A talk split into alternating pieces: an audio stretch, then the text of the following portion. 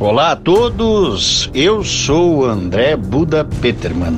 Este é o podcast 57 Minutos, onde eu realizo entrevistas com pessoas que acredito são relevantes no que tange a geopolítica internacional, aqui neste pálido ponto azul suspenso no cosmos.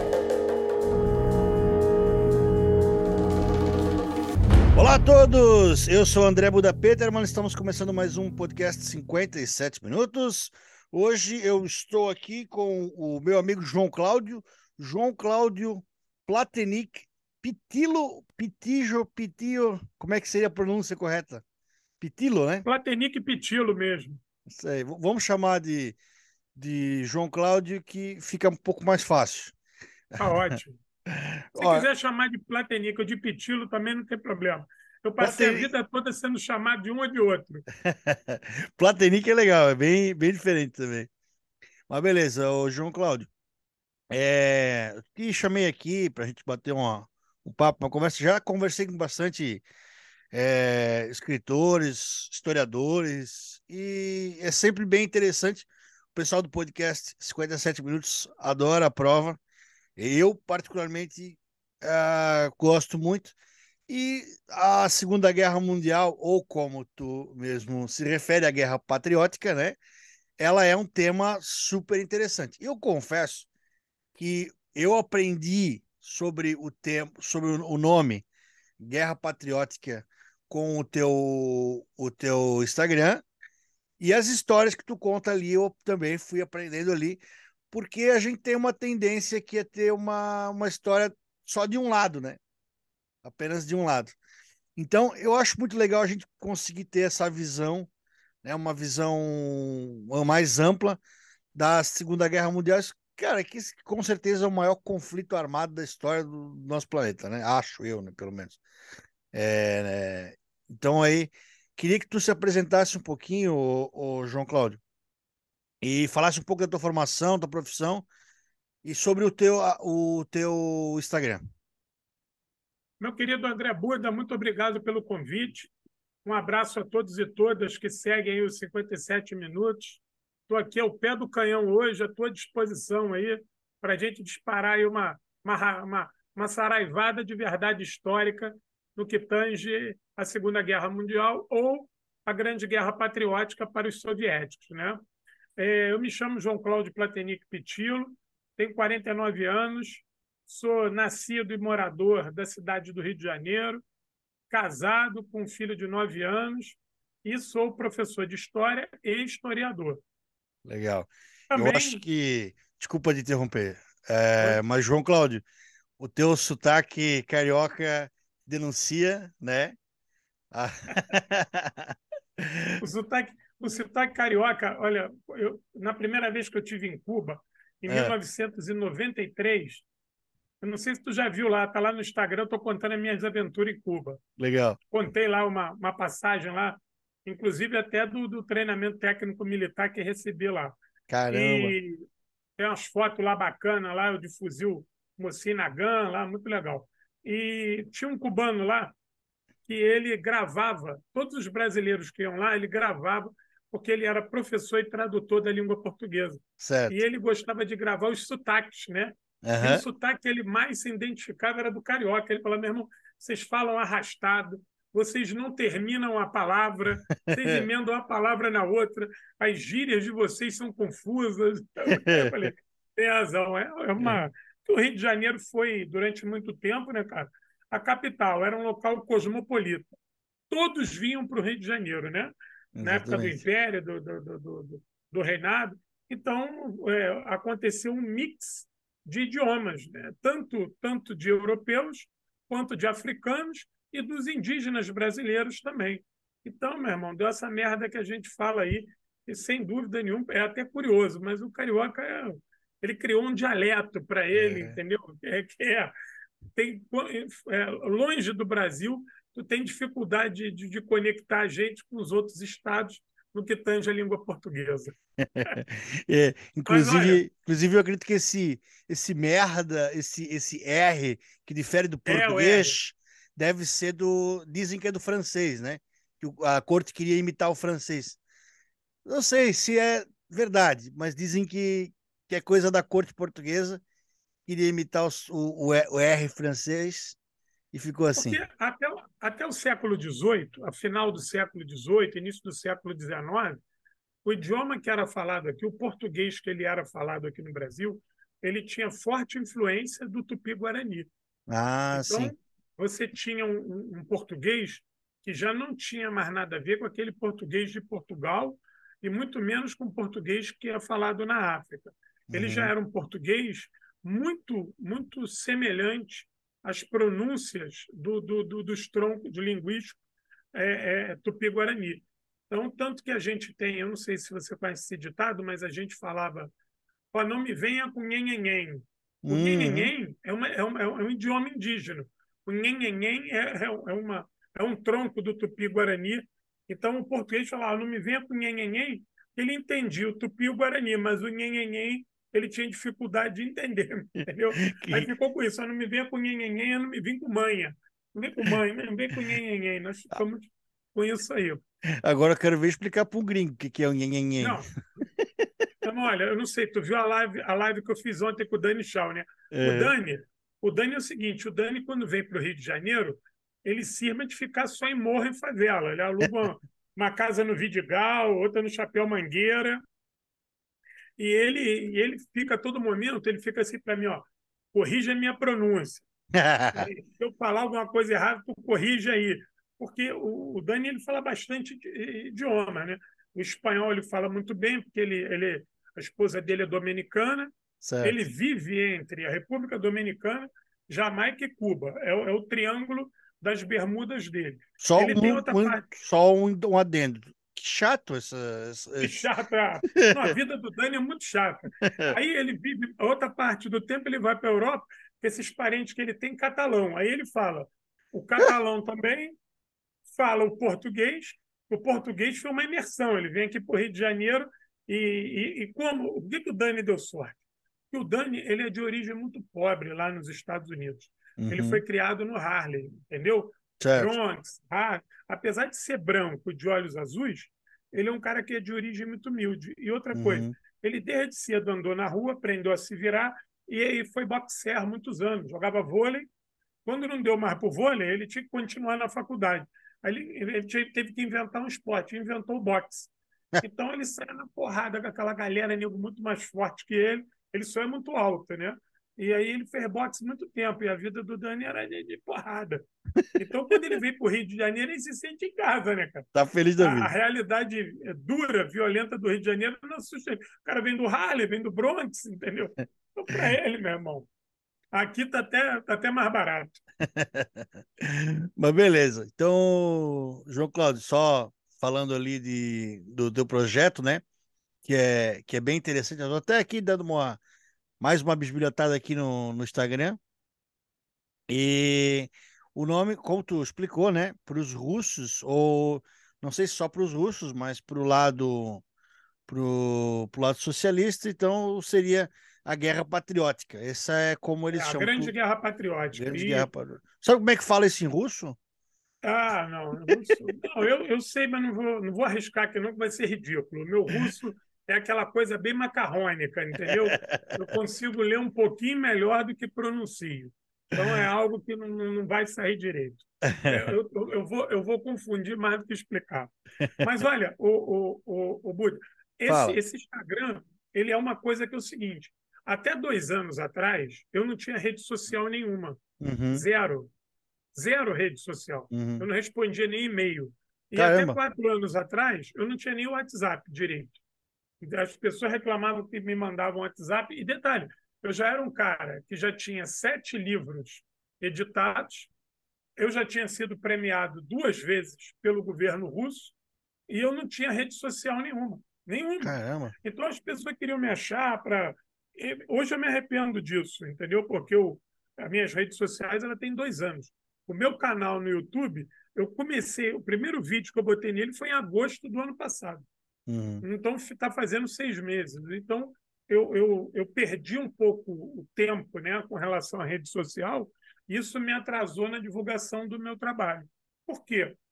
Porque na universidade, né, eu, eu sou licenciado em História pela UERJ, Universidade do Estado do Rio de Janeiro, sou mestre em História Comparada pela Universidade Federal do Rio de Janeiro, sou doutor em História Social pela Unirio, que é a Universidade, do Estado, Universidade Federal do Estado do Rio de Janeiro, e agora estou fazendo meu pós-doutorado em História Política, de novo na UERJ, na Universidade do Estado do Rio de Janeiro.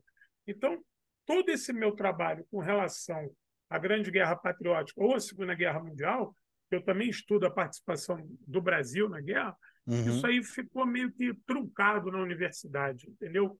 Uhum. A universidade não, não, se interessa por isso. Nós temos uma, um, retardamento, uma letargia muito grande na, na, na, bibliografia nacional no que tange compreender a Segunda Guerra Mundial, porque a Guerra Fria ela foi tão, tão violenta aqui no Brasil que ela tirou da nossa órbita o interesse pela Segunda Guerra Mundial. Caramba. E aí nós ficamos com tantos espectros negativos, tipo o Brasil foi bucha de canhão dos americanos, uhum. o Brasil entrou na guerra por causa dos americanos. Isso é uma. O Brasil uma foi lá para brincar, o Brasil foi lá para sambar, a, a é Batalha das Toninhas, a porque, não sei o quê. Porque tanto os ingleses quanto os estadunidenses, eles não queriam que o Brasil fosse para o teatro de operações europeu. Isso foi uma decisão do Vargas, foi uma luta uhum. do Vargas. O Vargas queria que o Brasil tivesse entre as grandes nações, porque o Vargas sabia que o pós-guerra seria é, confuso e uhum. o Brasil precisava ter um exército de primeira linha. Então, a, a ida do Brasil ao teatro de operações da Itália colocou o Brasil como o único país latino-americano a lutar na Europa e mais o Brasil é o único país independente. O Brasil é o único país independente que fez parte do, do contexto aliado, excetuando Estados Unidos e Inglaterra.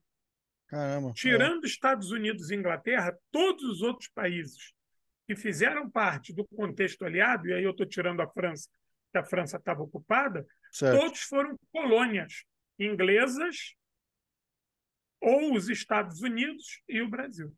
Ou seja, a, a, Inglaterra obrigando seus colonos a, a, a participarem da guerra. Colonos ou, teve... ou as, os locais, né? É, você teve. Colonizados, você teve, você teve pilotos é, colombianos que lutaram no Pacífico, entendeu? Uhum. E você teve alguns pilotos mexicanos que ajudaram lá os tigres voadores lá no, no, no, na China. É, aliás, o, o, o México teve. O, o México tinha um, uma, um namorinho com a Alemanha ali, não tinha? É, não, não foi bem um namorinho. Os alemães propuseram para o governo alemão é, entrar em guerra com os Estados Unidos, que Mexicano, eles suportariam. Né? Só que isso era uma coisa tão risível que nem o governo mexicano, com toda a raiva que ele tinha dos Estados Unidos, ele não levou isso a sério, porque ele uhum. sabia que essa proposta era um, era um, era um desespero alemão, que o alemão não tinha nem mais como oferecer isso para ninguém. Ele, uhum. ele não tinha condição de se salvar, que dirá ele salvar alguém. Uhum. Então, esse meu tempo na universidade foi estudando é, muito a América Latina e eu fui exercendo essa pesquisa sobre a Grande Guerra Patriótica meio que paralelo, entendeu? Porque, uhum. é, com todo respeito, aqui no Brasil não tinha ninguém para me orientar não na altura que eu queria, entendeu? Caramba. Eu tive grandes professores que me, que me ajudaram bastante, né? Professor Luiz Edmundo Tavares, professor Celso Tom, professor Francisco Carlos Teixeira da Silva, essas pessoas, professor Luiz Eduardo Mergulhão, essas pessoas me ajudaram muito, mas uhum. eles também não, não eram expert no que tange a frente leste. Então, eu me tornei o primeiro brasileiro na história, em 80 anos de história, fim da Segunda Guerra Mundial, eu tenho essa marca triste, que eu vejo isso como tristeza. Eu sou o primeiro brasileiro na história a escrever um livro sobre o Exército Vermelho, uhum. que foi o meu livro Aço Vermelho, que foi assim, um livro muito icônico, que ele abriu as portas para mim, é, não só junto ao governo russo, mas também entre. Assim, me deu uma força na academia, porque o livro Aço Vermelho ele foi fruto da minha monografia da minha licenciatura. E aí, o que, que acontece? Ninguém, ninguém conseguia entender como é que eu tinha feito uma monografia com tanto fôlego, com tanta força, né? Porque geralmente a monografia é algo muito muito simplório, muito primário, mas a minha é, monografia. Meio burocrático até, né? É, às vezes é, é apenas tu está cumprindo ali um, um, ritual, mas eu não. Eu, eu, como eu já tinha muitas fontes russos e soviéticas, fontes primárias, então eu tinha muitos outros companheiros também que já estudavam a guerra, mas não de maneira sistemática, como eu coloquei é, nos meus trabalhos. E aí eu fiz o, lancei o Aço Vermelho, e daí então eu me juntei com outros companheiros também, que é o, o Grupo de Estudos 9 de Maio, quem se interessava lá no Facebook, lá, Grupo de Estudos 9 de Maio, uhum. são outros companheiros que a gente juntou aqui no, na cidade do Rio de Janeiro e que a gente foi é, se especializando em discutir a guerra a partir desses outros companheiros. Uhum. São companheiros que dominam o russo, tem um companheiro que domina o tcheco, tem um companheiro que domina um pouquinho o polonês. Então a gente foi juntando aí, cada um tinha um pouquinho de bibliografia, e a gente foi juntando aí e foi escrevendo. E aí a gente produziu, nos últimos cinco, seis anos, uns cinco livros sobre a Segunda Guerra Mundial e que fala, com, dá ênfase à questão da frente leste. Uhum. E aí o uhum. que, que acontece? Meus estudos eles foram se transbordando. E eu fiquei com a ânsia, cara, de querer divulgar isso. Eu não tinha rede social. Eu não sabia como divulgá-lo. Aquilo estava me dando uma agonia, eu ficar estudando para mim. Esse não é meu papel enquanto historiador. Eu, eu tenho que, que dividir, partilhar, compartilhar, até para que eu possa exercer a dialética, a crítica. Você lê um livro meu, fazer uma crítica, o outro criticar mais um pouco, e a gente não adiantava produzir só para mim. Hum, e aí hum, foi perfeito. quando eu tive a ideia de criar o Instagram. Falei, olha, o que é esse tal de Instagram? Só ouvia dizer que o Instagram trabalhava com imagem. Uhum. E aí alguns companheiros falaram assim, oh, João, não vai para o Facebook, Facebook já é uma, é uma rede que é, já está muito consolidada, o Instagram está consolidando, tenta lá. E aí, eu, há dois anos atrás, eu comecei de maneira ímpar, que esse trabalho que eu faço, eu não conheço ninguém no Brasil que faça isso, né? de, de, de postar. Eu, eu posto religiosamente há dois anos. Se tu pegar a minha, a minha quantidade de postagem aí, elas vão dar em, em torno disso, dois anos de postagem. Eu acho que eu tenho 800 e poucas postagens, né? Eu posto todo dia sobre algo da guerra. E aí eu, eu, antes eu comecei a postar de maneira assim, é, estanque. Postava sobre uma arma, postava sobre uma arma, sobre uma arma, sobre um uniforme, sobre uma batalha. Eu falei, olha, Sim. vou contar é a série. Aí eu comecei a fazer a série. Batalha de Stalingrado, Batalha de Kursk, Batalha de, de Leningrado, Batalha de Moscou. E aí comecei a falar de momentos da guerra que são praticamente desconhecidos no Ocidente. Né? Batalha de Kerch, Reserve, Kalash, é, o, o, desembarque anfíbio de, de, de Kalash, que é o primeiro desembarque anfíbio é, é, da Segunda Guerra Mundial, e começo a falar de nuances da batalha na frente leste e começo o quê? a buscar imagem disso, fotografias disso. E aí eu trabalho com fotografias originais, mas também trabalho com fotografias de reencenação. É, eu, eu, consigo perceber aqui algumas reencenações. É. Porque Verdade. a minha ideia é ter o rigor, porque essa turma da reencenação, e aí depois eu, eu fui aprendendo isso com os companheiros aqui do Rio, do Rio e de vários lugares do Brasil aí, mas aqui no Rio nós temos um grupo aqui que é o os companheiros do Exército Vermelho, que tem componentes aí na região sul também, que é uma turma que trabalha com reencenação airsoft temático. Depois hum. tu dá uma olhada no hum. meu Instagram que tu vai ver lá de, de, de, Eu vi. de operário, operário lá de, de Stalingrado, batalhão operário. É. E aí o que, que acontece? Eu com esses companheiros, aí a gente foi, eu fui agregando conhecimento esses companheiros foram me falando, me ensinando sobre detalhes dos uniformes soviéticos que eu não conhecia, uhum. e aí eu passei a, a, exigir de mim que na minha postagem tivesse esse rigor, de eu colocar uma fotografia que fosse exatamente daquele momento daquela batalha. O uniforme, o armamento, entendeu? Então, uhum. Então, uma coisa foi puxando a outra. E, e, aí a gente também joga essa questão do, do airsoft temático aqui no Rio, né? com, com os companheiros da Companhia 21. Pô, legal vai... pra caramba, baita ideia, bem legal. Muito legal, muito legal, porque aí tu tem uma hora que tu se sente na batalha mesmo, né, cara? É.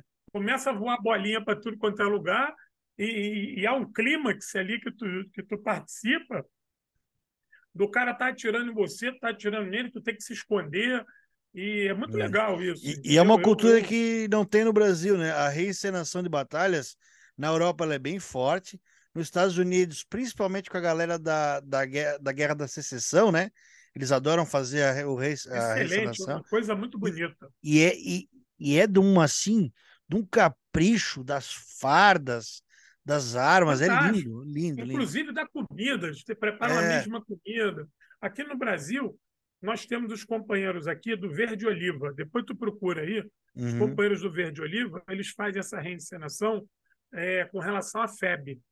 Entendeu? Eles têm um Sim. trabalho muito sério com relação à FEB também. Os companheiros também estão próximos da gente lá na Companhia 21, no Exército Vermelho. Eu, eu cheguei agora, eu sou, eu sou pato novo ali no meio dessa turma. Uhum. E estou aprendendo com eles, entendeu? Mas isso, isso agregou é, valor na minha pesquisa, eu passei a ter um, um, rigor maior na minha postagem. Então, o que, que é legal ali do meu Instagram? Se você quiser saber vários detalhes sobre a Batalha de Stalingrado, eu estou pela segunda vez contando a Batalha de Stalingrado, só que agora eu estou contando com detalhes completamente distintos da primeira vez que eu contei. O meu enfoque agora é outro. Inclusive, com novas fotografias, com uma pesquisa maior. Então, esse meu Instagram, eu, eu faço ele. É, meu sonho é que ele se torne um instrumento de pesquisa. Só... As pessoas que, que, queiram estudar a Segunda Guerra Mundial e a Frente Leste, que Sim. possam usar esse meu Instagram. Por quê? Porque lá eu também dou dica de fonte. Legal. Lá eu dou dica de livros, entendeu? É, muitas, quando eu faço afirmação sobre números, eu coloco lá a fonte. E Só ali fontes... sobre a, a, o Stalingrado, é, a, é a batalha mais longa da, da Segunda Guerra? Não. A batalha mais longa da Segunda Guerra é a batalha mais sangrenta. É a Batalha de Rizeve. A Batalha de Rizeve ela vai durar quase quatro anos, né? Caramba! Porque ela começa é, logo depois de Smolensk, ou seja, em junho, julho, entre julho e agosto, acho que já estava começando a Batalha de Rizeve, em 41, e você só vai terminar a batalha de reservas, você só vai pôr um fim naquilo ali quando você definitivamente desencadeia a Operação Bagration. Uhum. Então, é, é, uma, é uma batalha muito custosa, porque essa região de reserva, ela é uma, se você traçar uma linha direta, Kharkovia, Smolensk, Kharkovia e Reserve Moscou. Entendeu? Era, é como se fosse uma das portas de entrada de acesso a Moscou. Então, os alemães se entrincheiraram ali em 41 e só foram removidos dali em 44. Então, foi uma batalha muito sangrenta. E, e os soviéticos, eles nunca abandonaram a batalha de reserva. Eles estavam uhum. sempre fustigando, inclusive a, a, operação. Quando os soviéticos lançam a Operação Urano, uhum. que é a que vai finalizar a Batalha de Stalingrado, eles vão lançar uma Operação Pequeno Saturno em conjunto, que vai encostar as tropas soviéticas, as tropas soviéticas para no, no saliente em reserva também, porque precisava liberar a pressão contra Moscou. Então, em uhum. 1943, Moscou ainda estava ameaçada de ser atacada de novo se você não tivesse ali uma, uma pressão soviética na direção de reserva. Uhum. Então, a, a, Batalha de Reserva é a mais sangrenta e a mais longínqua é, durante a Segunda Guerra Mundial, toda a Segunda Guerra Mundial que durou quatro anos. E a de Stalingrado foi dois? Não, Stalingrado, a Batalha de Stalingrado ela começa em julho de 42. Julho de 42 começa a Batalha de, de Stalingrado e ela termina em fevereiro de 43. Uhum. É em torno aí de oito meses de batalha, que é a Batalha por... de Stalingrado. E por que, que a Batalha de Stalingrado é tão icônica, então? Ela é icônica sentido? pelo seguinte: é, Primeiro, que você tem uma cidade que foi completamente destruída. Ninguém acreditava que Stalingrado conseguiria resistir toda destruída. Só quem acreditava na vitória eram seus defensores. É, isso era um ditado do, do Stalingrandense.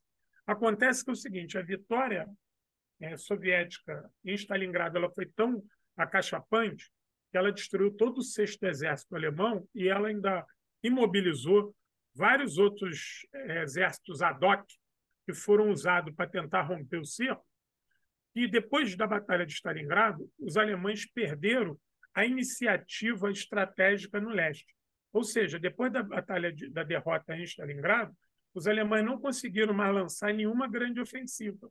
Uhum. Por quê? Porque eles perderam tantos homens, um exército tão importante que foi o Sexto Exército, que eles tiveram que passar para a defensiva em toda a sua frente.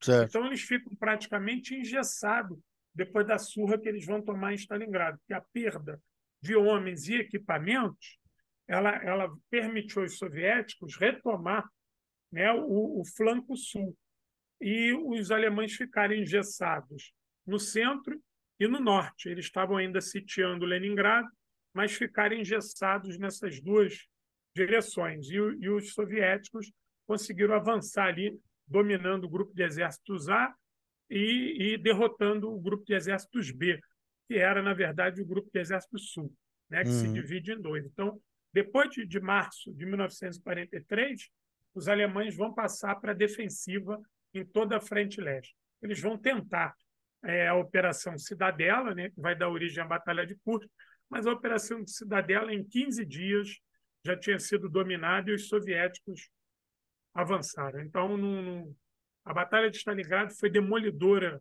é, é, fisicamente para o exército alemão e moralmente, porque nunca nenhum exército ainda mais o sexto exército, que era um exército muito poderoso, tinha sido cercado. Né? Nunca nenhum marechal de campo tinha sido preso. O João Paulo foi preso com todo o Estado-Maior dele. Ou ah, seja, você tinha ah, 90 e tantas mil pessoas presas no Kessel. E só que a batalha de Stalingrado ela foi muito custosa, né? Mesmo para os alemães quanto para o exército soviético, né? Quantas pessoas morreram de cada lado? Olha, é em torno de 2 milhões de mortos. Né? É, só que a conta fica em torno de 1 milhão e 200 para os soviéticos e em torno de 800 mil para os alemães. É, é, é verdade ter... que, que, o, que o soviético, ele, ou é uma lenda, que quando ele ia para o fronte, um, eles iam em três, três ou quatro homens um levava a, a arma, o outro levava a munição e o outro esperava Não. se alguém caísse para atirar. É verdade ou é uma lenda?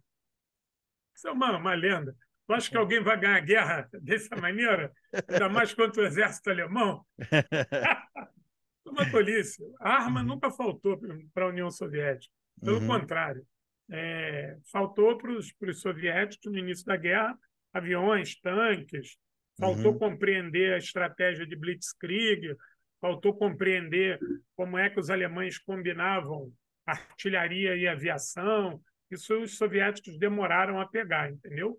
E obviamente que o exército soviético ele tava, ele ele foi pego de surpresa em junho de 41, porque ele ainda não tinha terminado é, a sua modernização.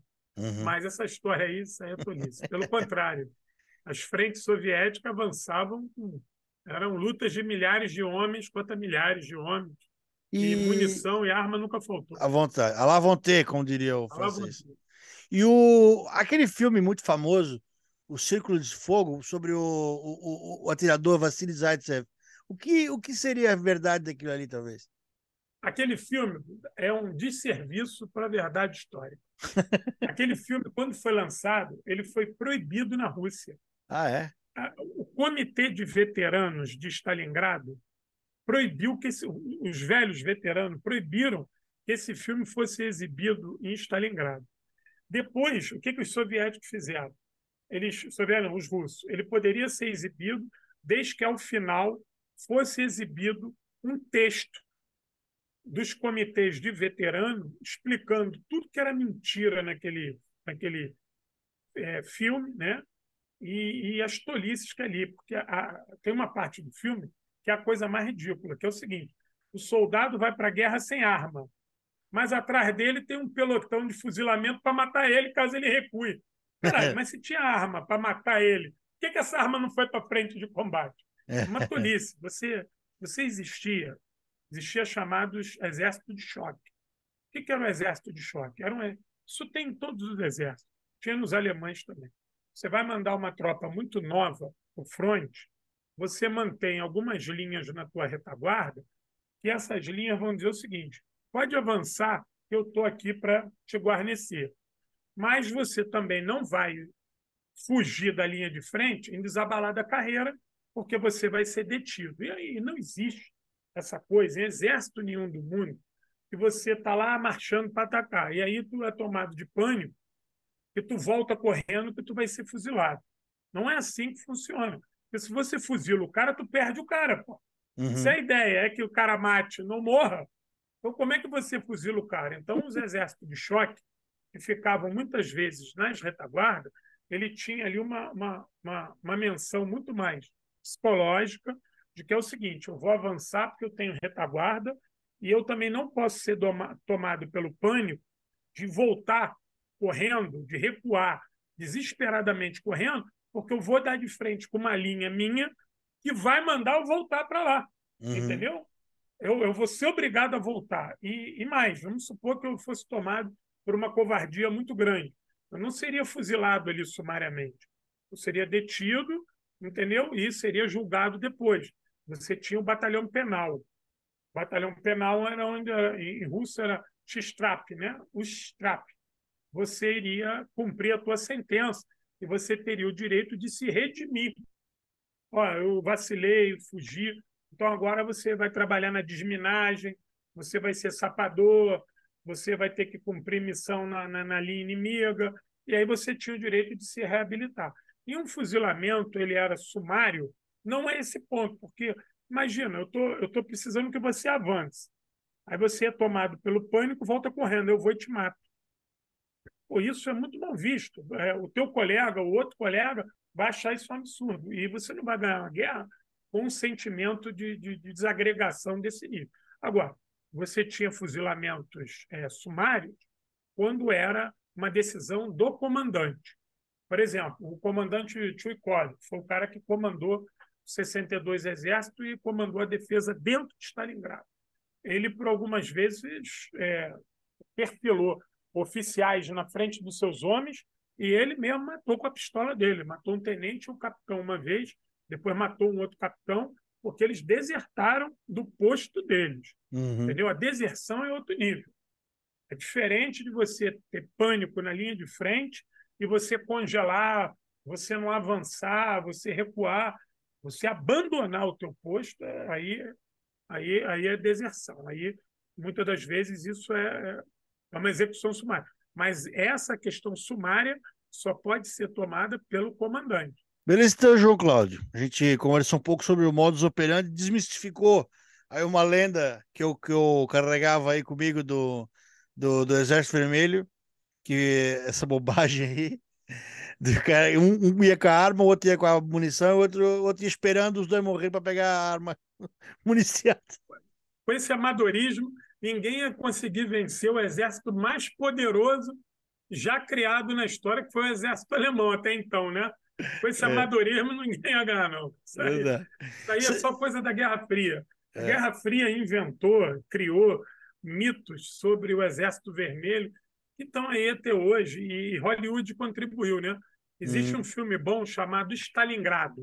O nome do filme é só Stalingrado que conta um pouquinho da batalha na casa de, pa de Pavlov. É um, um, filme russo novo, ele deve ter uns cinco anos no máximo, é um ah, filmaço. aliás, tu falou sobre. Ainda bem que tu falou sobre isso. Tu falou antes ali que tens um grupo de, de estudos sobre a guerra. É, é o pessoal lá, um fala, um fala russo, outro fala tcheco, é, outro fala é, polonês. Ah, eu lembrei de uma coisa. Eu adoro, eu adoro cinema, gosto de, de, história de guerra. Então, assim, o que eu consegui fazer, eu não falo russo, não falo polonês, não falo tcheco. Os livros dos, dos russos não estão em inglês, né? Não, não, dá. Eu, eu fui atrás dos filmes russos sobre guerra, que, aliás, são fantásticos. A indústria do cinema russo, a, a cinema atual mesmo, é muito muito boa. A antiga não, também. Dar... Também. Ah, não, aquele filme, é aquele filme bielorrusso, vai e veja. Aquele veja, filme é absurdo as auroras, As é. auroras nascem tranqui tranquilas, neve ardente. Isso é fantástico. A, A Balada do Soldado. É. Aliás, eu, eu acho que se tu quer ver um filme, tu fica perturbado na vida, tu vê, vai veja que o filme é, é, é, forte.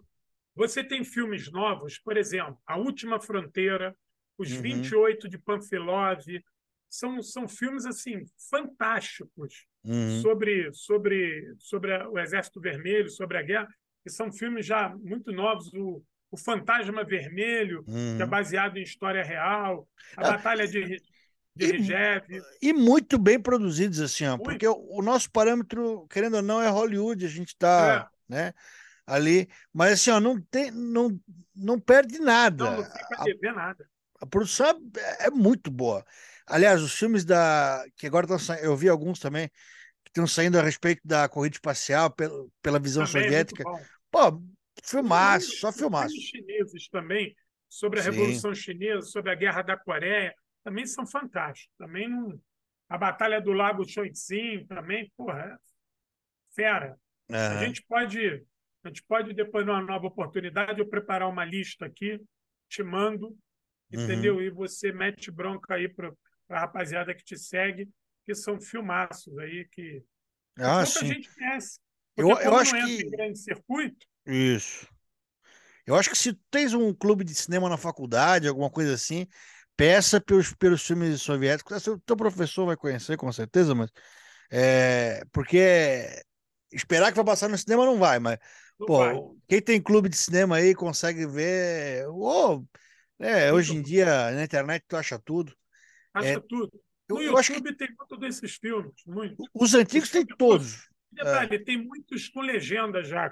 Porque já. tem uma galera que trabalha fazendo, botando a legenda, então, pô, tu vê cada filmaço ali, e muitos até baseados em fatos reais, entendeu? Sim. O T-34, Tigre Branco, KV-1, porra, uhum. esses filmes são do caralho, mano.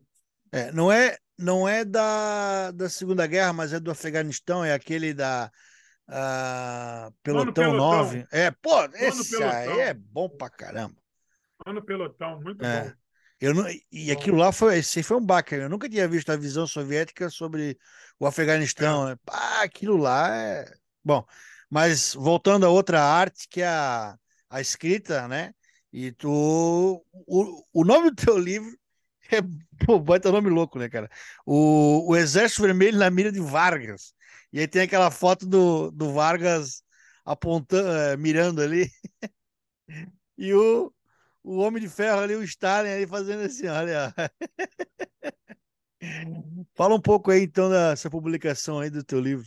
Cara, esse livro ele é fruto da minha dissertação de mestrado na UFRJ, né, Universidade uhum. Federal do Rio de Janeiro.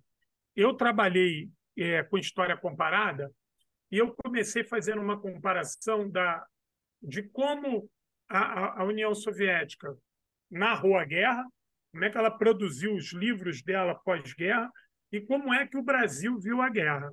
Uhum. E aí eu fui achando documentos inéditos do período Vargas, né, do Estado Novo, no qual eu já era um pesquisador por conta da questão do nacionalismo e do trabalhismo que eu já pesquiso há muito tempo.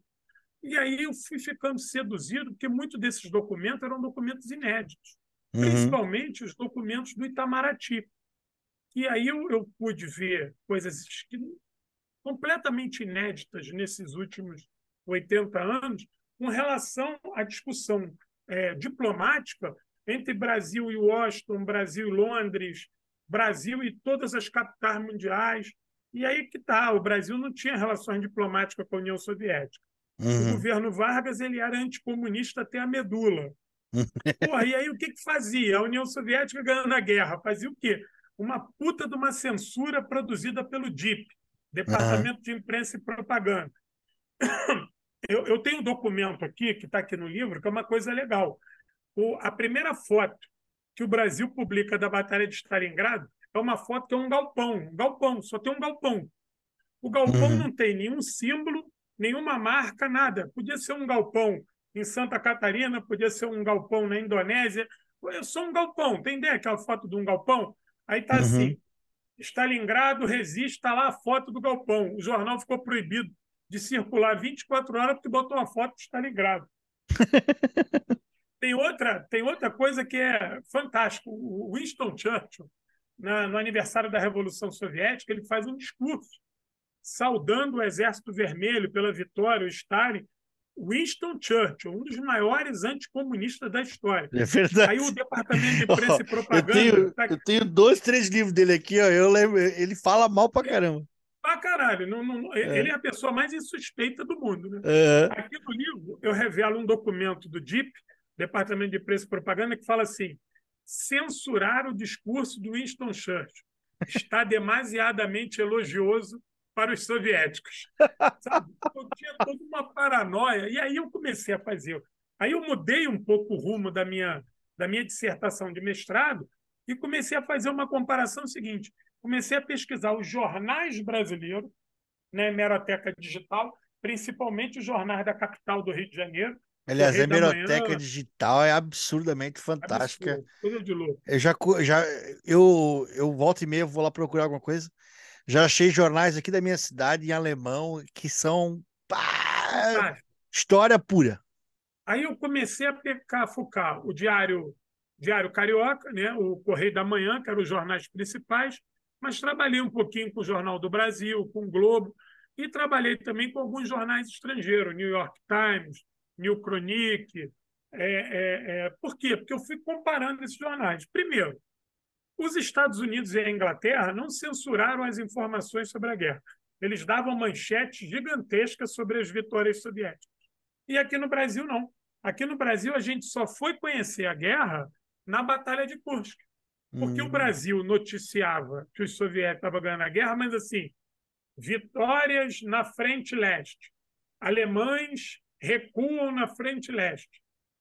Exército russo avança, mas não tinha mapa, não tinha nome de general. Aí tem um documento também do DIP que é assim: proibido publicar qualquer foto de governante ou soldado ou militar soviético que não esteja acompanhada do seu similar ocidental. Porra, em 1943, tu não ia achar um soldado soviético do lado de um americano nunca. nunca. Do lado do inglês, nunca. Eles só foram se encontrar em 45. Porra, então não podia publicar. Então você não sabia, assim, todo mundo conhecia, saiu nos jornais é, manchetes garrafais dos oficiais alemães, oficiais ingleses, oficiais estadunidenses, mas os oficiais soviéticos ninguém sabia, não podia publicar, entendeu? Então é, é, a censura foi algo assim. A Batalha de Moscou foi a primeira derrota dos alemães na guerra. O Brasil não viu em detalhes a, a, a Batalha de Moscou. O Brasil não teve noção do que foi a Batalha de Moscou. A grandiosidade da Batalha de Stalingrado também não foi muito mal retratada nos jornais, às vezes saía notas no canto da página. Aqui no livro eu conto. E mais, eu revelo muitos documentos, documentos ainda secretos, que contam da relação do Brasil com os Estados Unidos nessa questão de entrar ou não na guerra. Uhum. Então, eu tenho documentos aqui do Dutra, do ministro da Guerra, Eurico Gaspar Dutra, que depois vai virar presidente do Brasil ele dizendo que o, que o Vargas era louco, que não tinha que mandar o Brasil para a guerra, que era um absurdo, que o Brasil tinha que ficar neutro. E aí passou para a história que o Vargas é que era fascista. Mas ele não era.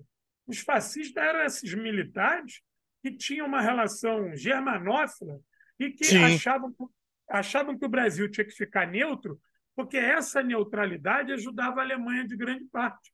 E eles diziam que o Brasil tinha que ser a mesma coisa que era o Chile e a Argentina, uma neutralidade que, na verdade, ela era uma neutralidade subliminar, porque ela apoiava os alemães. Eu, eu revelo aqui ah, documentos. Que a Argentina tinha uma neutralidade com, aquele, Cara, olha, com, aquele, com aqueles é, comícios gigantescos do Partido Nazista lá. Rapaz, olha, a maior, Ambiver, né, que, Ambiver, que era a unidade de espionagem e inteligência alemã, a sua maior sede era no Brasil.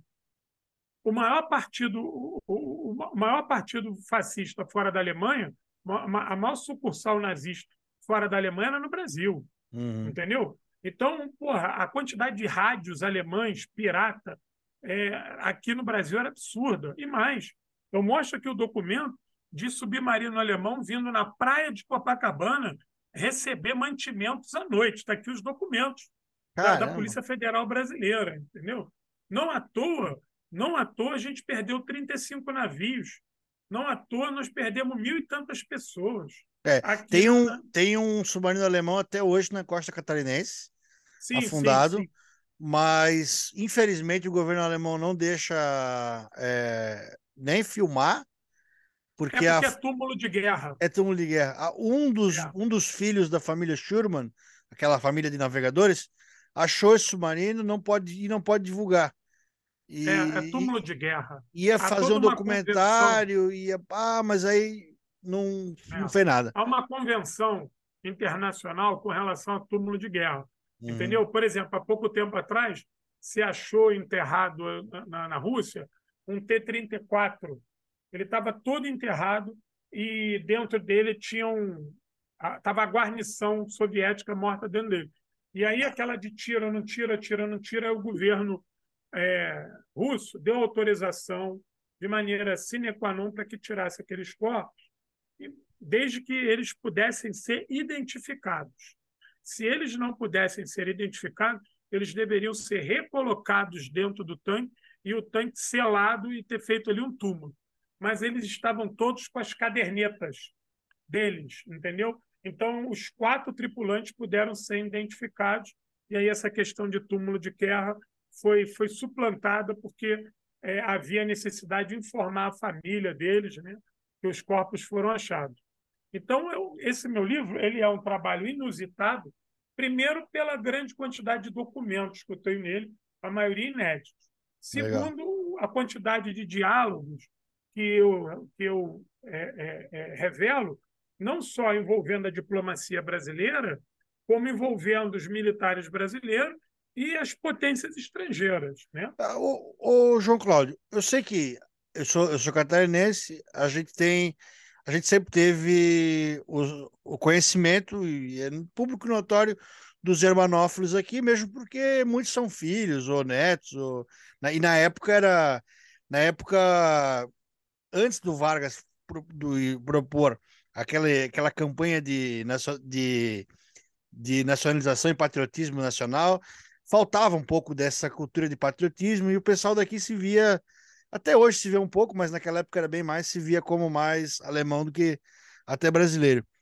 E então, assim, a gente sabe, tem dados e, e, e, arquivos de pessoas daqui que tentavam se comunicar com, com lá, com rádio e coisa. Mas o que eu queria saber é que se ali no Rio de Janeiro, ou São Paulo, ou outras regiões do Brasil, isso também tinha. Eu sei que Rio de Janeiro, Espírito Santo, também tem colônias alemãs, austríacas, né, germanófilas bem grandes, bem grandes também. É, até São Paulo também. É, como é que era é, a, a, o resto do Brasil nessa visão? E depois, por que, que o exército brasileiro é tão germanófilo? É, aqui no Rio de Janeiro, Rio de Janeiro e São Paulo, você também tinha colônias grandes de italianos, de austríacos, que, de, de todos os povos que compunham o eixo. Então, japoneses, uma... né? Japonês, é, húngaro, todos esses povos compunham o eixo. Então, eles acabavam também, muitas das vezes, tendo esse comportamento mais pró-alemão. Aqui no Rio de Janeiro, por ser capital, foi a meca da espionagem. Depois você dá uma pesquisada, eu, eu revelo aqui no livro também, mas, mas isso não era o meu objeto principal. Mas na, na, hemeroteca, na hemeroteca digital você vai ver vários é, jornais sobre apreensão de rádios piratas, né? porque o principal porto do Brasil era o porto do Rio de Janeiro e o porto de Santos. Então, uhum. a ideia dos alemães era, era interromper a ligação do Brasil com a Inglaterra e com os Estados Unidos no que tange o fornecimento de suprimentos.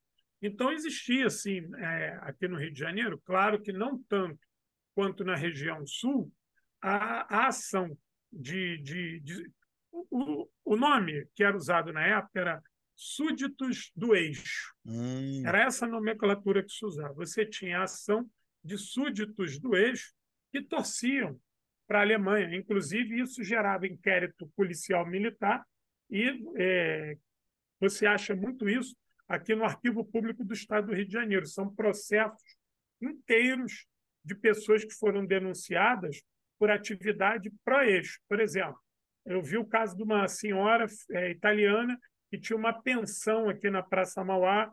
Eu perdia muito tempo lendo isso, porque eu achava isso rico, né? Uhum. E ela dava declarações, ela falava em italiano, com os italianos, quando ela estava dando comida, meio-dia, ela vendia comida, a gente chama aqui de dar pensão, uhum. e ela saudava o, o Reich alemão, o Duce. Mussolini. Nesse dia, nesse dia tinha um cara lá que falava italiano e ficou indignado com isso, foi lá na delegacia de polícia e denunciou isso. Uhum, entendeu? Uhum. Você, inclusive, teve a tentativa de uma marcha pró-fascista no Rio de Janeiro, no auge da guerra, entendeu? Então, uhum. a, a, o Rio de Janeiro e São Paulo foram sacudidos também por essa onda. Só que é, o Vargas, a partir de 42, quando ele vai declarar guerra à Alemanha, ele se livra da velha guarda fascista que compunha o Estado Novo. Ele uhum. vai se livrar desses caras, entendeu? Lorival Fonte, ele vai se livrar desses caras todos. E, e, e, boa parte desses militares germanóficos, o que, que acontece? Ele vai enquadrar essa turma. Por quê? Ele vai seduzir esses caras com apoio militar dos Estados Unidos. Falar, ó, nós vamos ter navio moderno, nós vamos ter arma moderna, nós vamos ter siderúrgica, nós vamos ter isso, se a gente tiver com os estadunidenses. Que os alemães não vão nos dar nada, porque por conta do bloqueio atlântico, nós não vamos receber mais nada. Então, para você ver que o Vargas sempre esteve com os aliados, quando Pearl Harbor é bombardeada em novembro de 41, o Vargas, naquele momento, faz uma saudação aos estadunidenses em Pearl Harbor, condena o ataque japonês a Pearl Harbor e congela relações com o eixo. Uhum. E em junho ele vai sacramentar isso e em agosto ele já declara guerra, entendeu? Uhum. Então nunca houve por parte do Vargas nenhuma intenção de querer ficar nem neutro nem do lado dos, dos alemães. Isso aí eu, eu, eu, falo melhor disso na minha tese de doutorado, que em breve vai lançar um livro. Uhum. Eu usei o conceito do primado da política interna sobre a política externa. É um conceito que se usa na escola de Bielefeld, na Alemanha, para se discutir história social e relações internacionais. Foi o meu campo. Ou seja, como é que, as, como é que a história social de um país afeta a construção das relações internacionais. Foi isso. O povo brasileiro ele não era pró-alemão. Uhum. Ele desde cedo se manifestou do lado dos aliados. Então, Vargas ele vai fazer um movimento que foi o movimento do conjunto majoritário da população brasileira. E, só concluindo, a gente não pode esquecer que em 1938, os integralistas aqui no Brasil, que são os fascistas brasileiros, tentaram assassinar o Vargas. Uhum. Eles invadem o Palácio Guanabara para matar o Vargas. Verdade. Então, o Vargas sempre soube. E, e mais, eu, eu li os documentos que já estão públicos e o Vargas teve conhecimento que quem participou do plano para assassinar ele teve o apoio da embaixada italiana e da embaixada alemã. Caramba! Então ele sabia que ele estava lidando com inimigos desde uhum. cedo. Acontece que a conjuntura interna, principalmente entre os militares que exigiram o Estado Novo, porque a decretação do Estado, do Estado Novo não foi só um desejo do Vargas, foi uma imposição desses militares que compunham a Revolução de 30. Caramba. Vargas meio que ficou refém daquilo ali, entendeu? Uhum. Então, o meu livro ele vai contar esse, esse, esse duelo do Vargas, das forças progressistas com as forças reacionárias dentro do governo e como essas forças foram hábeis em esconder o papel da União Soviética, porque eles tinham medo que o exemplo soviético contaminasse o povo brasileiro, a uhum. gente não pode esquecer que em 1935 teve o levante comunista, Luiz Carlos Prestes estava preso, o Partido Comunista no Brasil ele era muito numeroso, ele era expressivo até a prisão do, do, do. Então existia todo esse fantasma de que as vitórias soviéticas pudessem acender ou reacender uma chama do movimento comunista no Brasil. Isso está aqui no meu livro, muito bem descrito com documentos. Só que a partir de 43, o Vargas já está completamente envolvido com os estadunidenses, a sociedade brasileira já estava praticamente toda enganjada no contexto aliado e já se saudava até porque a censura já estava começando a ser burlada, uhum. você já tinha grandes manifestações e não havia mais tanta repressão, você já estava tendo uma, um trânsito na sociedade um pouco melhor, e, e essas liberdades foram permitindo que a informação circulasse, né? e aí a, a, as vitórias soviéticas em Moscou, Stalingrado e Kursk começaram a transitar na sociedade brasileira.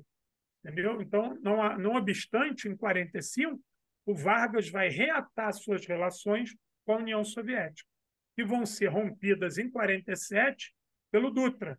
Mas o Vargas hum. vai reatar relações com a União Soviética, inclusive a pedido dos, dos estadunidenses. É, é o Roosevelt que pede isso ao Vargas. O Vargas tinha uma série de pressupostos para reatar relações com a União Soviética, ele sabia do apoio da União Soviética ao levante de 35. Então ele achava que aquilo também foi uma ingerência dos soviéticos e assunto brasileiro. Mas, uhum. já que a, o contexto de guerra exigia isso, ele vai reatar relações com a União Soviética. Certo. Então, o meu livro conta essa disputa e conta também de maneira interessante como é que os jornais tentavam escamotear as vitórias soviéticas, né? não botava mapa. Imagina, botar que é, estava tendo uma vitória em Kastelkov. E onde é que fica Kastelkov? Como é que um brasileiro da década de 40 vai entender onde é Kastelkov? Vai nem... É, é, era essa semântica que acontecia, é. sem mapa. Né? Sim. E então, é, bom, é, naquela época, nós tínhamos uma boa parcela da população já pró, pró-socialismo, já, já socialista, um, mais perseguida talvez, que Olha, buscavam informações ou, a respeito? Você tinha, o Partido Comunista ele foi completamente desestruturado depois de 35 por causa da dura repressão pela prisão do Prestes, né? E a, aquele fato da Olga ser mandada embora e, e acabou morta. E uhum. aí você vai ter um recrudescimento dessa repressão com o Estado Novo em 37. Uhum. Aí, aí, aí você vai ter uma política anticomunista oficial. O que antes era algo meramente policial vai se tornar uma política de Estado em 37. Então, o Partido Comunista ele estava na clandestinidade, com muita dificuldade de, de sobreviver. Mas óbvio que entre os jovens, principalmente os universitários, existia a, a sede de entender o que estava acontecendo na frente leste, porque uma hora a Alemanha ia vencer tudo. Ela já estava nas portas de Moscou. E outra hora ela já estava sendo posta a toque de caixa e recuando em desabalada carreira. Como que isso aconteceu? Uhum. E, que exército vermelho é esse? Então havia o interesse de se entender a guerra e de entender o papel né, da, da, do movimento comunista, porque aí você vai ter é, os guerrilheiros comunistas chamados partisãs no uhum. mundo todo tomando a frente da luta, né? E isso vai acabar reverberando na, na imprensa, ainda mais a partir de 43. Então, eu acredito sim que havia uma curiosidade de, de, de, de se entender isso e de se buscar conhecer mais aquela União Soviética. E os militantes que, do Partido Comunista que estavam numa clandestinidade e com dificuldade de emergir, a guerra foi um pretexto para que eles pudessem voltar à militância né, e poder falar da guerra e da vitória na frente leste como que quem está derrotando o fascismo é o movimento comunista, é um país de, de, de orientação socialista. Então, uhum. Então, óbvio que isso, isso acontece, tanto acontece que os militares tinham pânico disso, uhum. reclamavam disso. E a imprensa estava falando demasiadamente do Exército Vermelho e que isso podia ensejar um, um complicador. Eles falam isso aqui, eu revelo os documentos sobre isso. Uhum. Ou seja, se eles estavam reclamando é porque esse trânsito de informação estava acontecendo. Mas isso só vai ficar claro mesmo, o Buda, em 45, quando você tem a abertura, né, cara? O uhum. Prestes sai da cadeia, inclusive, o Prestes sai da cadeia e vai apoiar o Vargas, que já existia um movimento para dar um golpe no Vargas em 45. Que a proposta era constituinte com Vargas. E os golpistas queriam afastar o Vargas do poder e não queriam deixar ele presidir o Brasil nesse momento da Constituinte. inclusive não queriam nem que ele participasse do processo eleitoral e ele não participa, no qual, se ele pudesse participar, ele teria ganho a eleição com o pé nas costas. Entendeu? E o Dutra só ganhou a eleição porque ele apoia o Dutra no final. Senão uhum. corria o risco do, de, dele perder a eleição para o brigadeiro Eduardo Gomes. Então, é, é, é, esses nuances é, eles vão ser permeados a todo momento pelo partido, pela importância que o Partido Comunista vai ter é, em seus militantes, nesse momento já de reconstrução, que Sim. é um momento de unidade nacional, porque o, o Vargas ele era o inimigo, mas frente a Hitler e ao fascismo, valeria a pena se unir ao Vargas para combater o fascismo externo, mas também a quinta coluna aqui no Brasil, o fascismo uhum. que galopava no Brasil. Então, foi um momento de expertise do Partido Comunista Brasileiro e isso ensejou tanta popularidade que na, na Constituição de 45 o Partido Comunista vai eleger sete deputados que depois vão ser caçados arbitrariamente o, o, registro do Partido Comunista vai ser cassado e esses deputados vão ser cassados, inclusive o Marighella, né? Uhum. Então isso isso prova a popularidade do Partido Comunista, ainda mais a figura de Luiz Carlos Prestes, né? Então, eu te respondo afirmativamente com relação a isso. Vamos dizer assim, na, na linguagem do, do opressor, o Vargas deixou o partido se criar, vamos dizer assim? É, quando chega a partir de se 44, recriar, né? Sei lá. É, não, mas ele, ele quando eu, acho que o Vargas ele vai fazer uma inflexão. Ele vai perceber o seguinte: eu tenho os comunistas. Os comunistas me odeiam, mas uhum. eles são brasileiros. Eles, eles estão preocupados com o Brasil. Já essa turma que quer me golpear, essa turma já está ligada ao imperialismo. Eles uhum. ontem estavam com os alemães e hoje já estão com os americanos. Então, ele, ele, ele sabia que ele podia confiar nos comunistas no que tange traçar uma discussão enquanto um projeto de, de, de desenvolvimento nacional marcado por uma, por, por, por uma ação de, de autonomia, de independência. Ele sabia que iria ter os comunistas como parceiro. Então, por mais anticomunista que ele fosse, uhum. mas ele entendia que os comunistas eram, da mesma maneira que os comunistas entenderam que ele era um aliado naquele momento, eu acredito que ele também tenha feito essa, essa inflexão e visto, não, esses caras são meus aliados no projeto de, de, de, de construção é, é, de um Brasil autônomo. Isso ele percebeu. Então, ele vai entender que a repressão já não cabia mais. É só ver que quando ele vem candidato em 54 e ganha, ele tem o apoio ali do Prestes, né? O Prestes uhum. tá ali com ele, entendeu? Sim.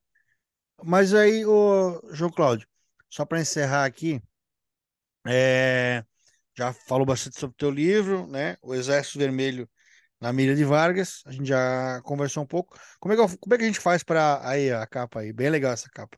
Quem que produziu essa arte aí, sabe dizer? Cara, essa arte quem produziu foi um camarada lá do Airsoft, o Marvin. Marvin. Esse cara, quando ele, quando eu mandei as fotos para ele, ele pá, na hora fez esse trabalho muito bonito aqui. Eu agradeço. Meu camarada Marvin, tá aqui o crédito aqui dentro para ele. Ele é um companheirão lá do, do da turma lá da Companhia 21, do Exército Vermelho, do Verde Olivo. Ele faz a reencenação histórica também uhum. e faz o airsoft temático e trabalha com arte gráfica. Né? Legal, um abraço para o Marvin. Ele, é, ele é o pai da criança. um abraço para o Marvin, então, bem legal essa capa, legal aí o tema do livro. É, não, eu não sabia, é, se eu tivesse pensado um pouco mais, eu ia saber, mas a falta de, de, de informação sobre o outro lado, sobre o outro fronte, é, é tremenda aqui no Brasil. Tremenda. tremenda. E, pô, legal. Te parabenizo pelo trabalho. João Cláudio Platenic Pitilo. Pitilo. Uma mistura de italiano com austríaco. E como é que eu. Eu já comprei, já adquiri, já mandei, a gente mandei o Pix, e tu já me enviou o, o livro pelo correio. Como é que o pessoal faz então para estar tá adquirindo? O livro custa 70 reais com frete grátis, com frete incluso, para todo o Brasil. Você pode pagar o livro por Pix ou depósito em conta bancária. Como é que entra em contato comigo? Ou pelo Instagram, arroba Guerra Patriótica, ou pelo Facebook, lá com o meu nome lá, João Cláudio Platenic Pitilo. Eu também estou no Twitter, arroba João Pitilo, entendeu? E me acha também aqui no YouTube. Eu tenho um canal no YouTube, quem quiser depois dar uma curtida lá, que eu falo de guerra, de política, muita coisa de história militar, que é o, o, o, o canal Guerra Patriótica no YouTube. Então, nesses quatro canais, vocês me acham aí sem problema nenhum. Paga, eu embalo, mando no mesmo dia, acompanho o rastreio, entendeu? E, e eu tenho certeza que esse livro, ele, ele, ele apesar de ser um, um livro que trabalha com muito documento, ele tem bastante imagens, mas ele, eu, eu transformei ele, o, o Buda, numa linguagem jornalística. Legal. Então a pessoa não vai ter dificuldade para ler. A, a, diagramação é boa, com umas letras grandonas, entendeu? Vê se dá para pegar aqui, ó. Tem muito Legal. recorte de jornal que dá para ler nele. Ó, os documentos aqui, ó. Do outro lado tem uns documentos, tem muitos documentos nele. E, e a linguagem é muito fácil. E, e eu tenho certeza que a pessoa que lê esse livro ela vai redescobrir, ela vai, ela vai ascender sua, sua mente para uma Segunda Guerra Mundial que aconteceu aqui no Brasil, que as pessoas não têm nem noção. E uhum. óbvio que isso também desperta curiosidade naqueles que são ligados na Segunda Guerra Mundial, de conhecer mais um pouquinho da Batalha de Moscou, da Batalha de Stalingrado, da Batalha de Kursk, entendeu? Porque a gente também sofre um, um desconhecimento total da ação dos soviéticos. E eu é, a gente só lembra do dia D. Só. Só dia D. Para você ter ideia, a Operação Bagration ela contou com um, quase um milhão de homens. E o desembarque na, na, Normandia contou com 200 mil homens. E a gente fala, a gente acha que o desembarque na Normandia que, que resolveu tudo. Pô, mas é. os soviéticos faziam operações de um milhão de homens. Para você ter ideia, na Batalha de Stalingrado, eles fizeram a Operação Urano, aí depois eles fizeram Operação Marte, Operação Pequeno Saturno e Operação Anel. Ele, numa única batalha, eles fizeram quatro grandes operações em quatro lugares diferentes da frente de batalha. Isso, isso mobilizou mais de 3 milhões de homens. Né? E aí, como é que a gente só conhece o dia D? Foi muito importante, que é uma coisa icônica, é o maior desembarque anfíbio da história, entendeu? Mas é pequeno em volume de, de homens e, território ocupado. Para tu ter ideia. Cara, a, é a população do Uruguai inteira foi mobilizada nesse dia. 3 milhões. Ó, para tu ter ideia, os, os, os, americanos ficaram presos ali em St. Louis. Aquele, aquele filme Resgate do Soldado Ryan, ele mostra a, dific, a, a dificuldade dos americanos, que a ideia era, era gastar três dias na Batalha de St. Louis. Eles ficam quase 15 dias presos na Batalha de St. Louis, lutando contra um exército de segunda linha, um exército alemão de, de, de, de moleques de segunda linha. Então, a elite do exército alemão ela estava sendo tragada na frente leste, entendeu? Uhum, então, a, uhum. a, gente, todo respeito aos combatentes aliados, eles merecem todo todo o calor da nossa gratidão, mas a gente precisa compreender que 75% das forças do eixo foram destruídas na frente leste. É. Então, em números, em números, principalmente em números absolutos, os soviéticos, não, não obstante, olha aqui, vou te dar um número real que a gente trabalha com o número errado. Não obstante, os soviéticos tiveram em torno de 44 milhões de mortos. Cara. Você vai achar muito número assim, 20 milhões de mortos, 22 milhões de mortos. Esquece isso. Esse número já está superado há 40 anos. Os novos números de mortos na União Soviética, eles ultrapassam 40 milhões de mortos. É duas então, Austrália. Ter... é duas Austrália. A população, a população de São Paulo, do é? estado de São Paulo todo. 40? Né? Tá, louco. Só para tu ter ideia da coisa, até hoje, a União Soviética não consegue ter crescimento vegetativo do sexo masculino. Até hoje, o número de mulheres na, na, na, é na verdade, é verdade. É muito maior do que de homem, não é pouco, não é muito maior. É verdade. Existe a dificuldade do caramba. Por quê? Pela quantidade de homens que morreram na guerra. 80 anos depois, eles não conseguiram ainda suplantar isso. E os especialistas acreditam que talvez demore 300 anos, no ritmo que, que, que, que é lá o crescimento vegetativo, talvez ela precise de 300 anos para se recuperar da quantidade de homens né, que ela perdeu na guerra, para tu ver é. o tamanho da, da destruição soviética. Eu sou solteiro, estou comprando a passagem para a Rússia, tentar achar uma noiva. Talvez ache até mais do que uma. Hein? Mas obrigado, então, João Cláudio. João Cláudio Platenic Pitilo, é, do, do, do Instagram é, Guerra Patriótica. Queria agradecer aí. É, vou encerrando aqui a nossa participação. É, a gente passou um pouquinho dos 57 minutos, tá? Queria deixar o teu abraço. eu quero te agradecer o carinho, o convite. Estou aqui ao pé do canhão à sua disposição. Um abraço para toda a sua audiência. Precisando, é só chamar. E quando o livro chegar aí, quero, por favor, as suas observações e críticas. Hein? Opa, valeu, muito obrigado. E gostei muito do papo. Tomara que em breve a gente continue e bata outro papo aqui no podcast 57 minutos. Valeu! E este foi os 57 minutos com André Buda Peterman. Mais um podcast que orbita a podosfera do Berrocast.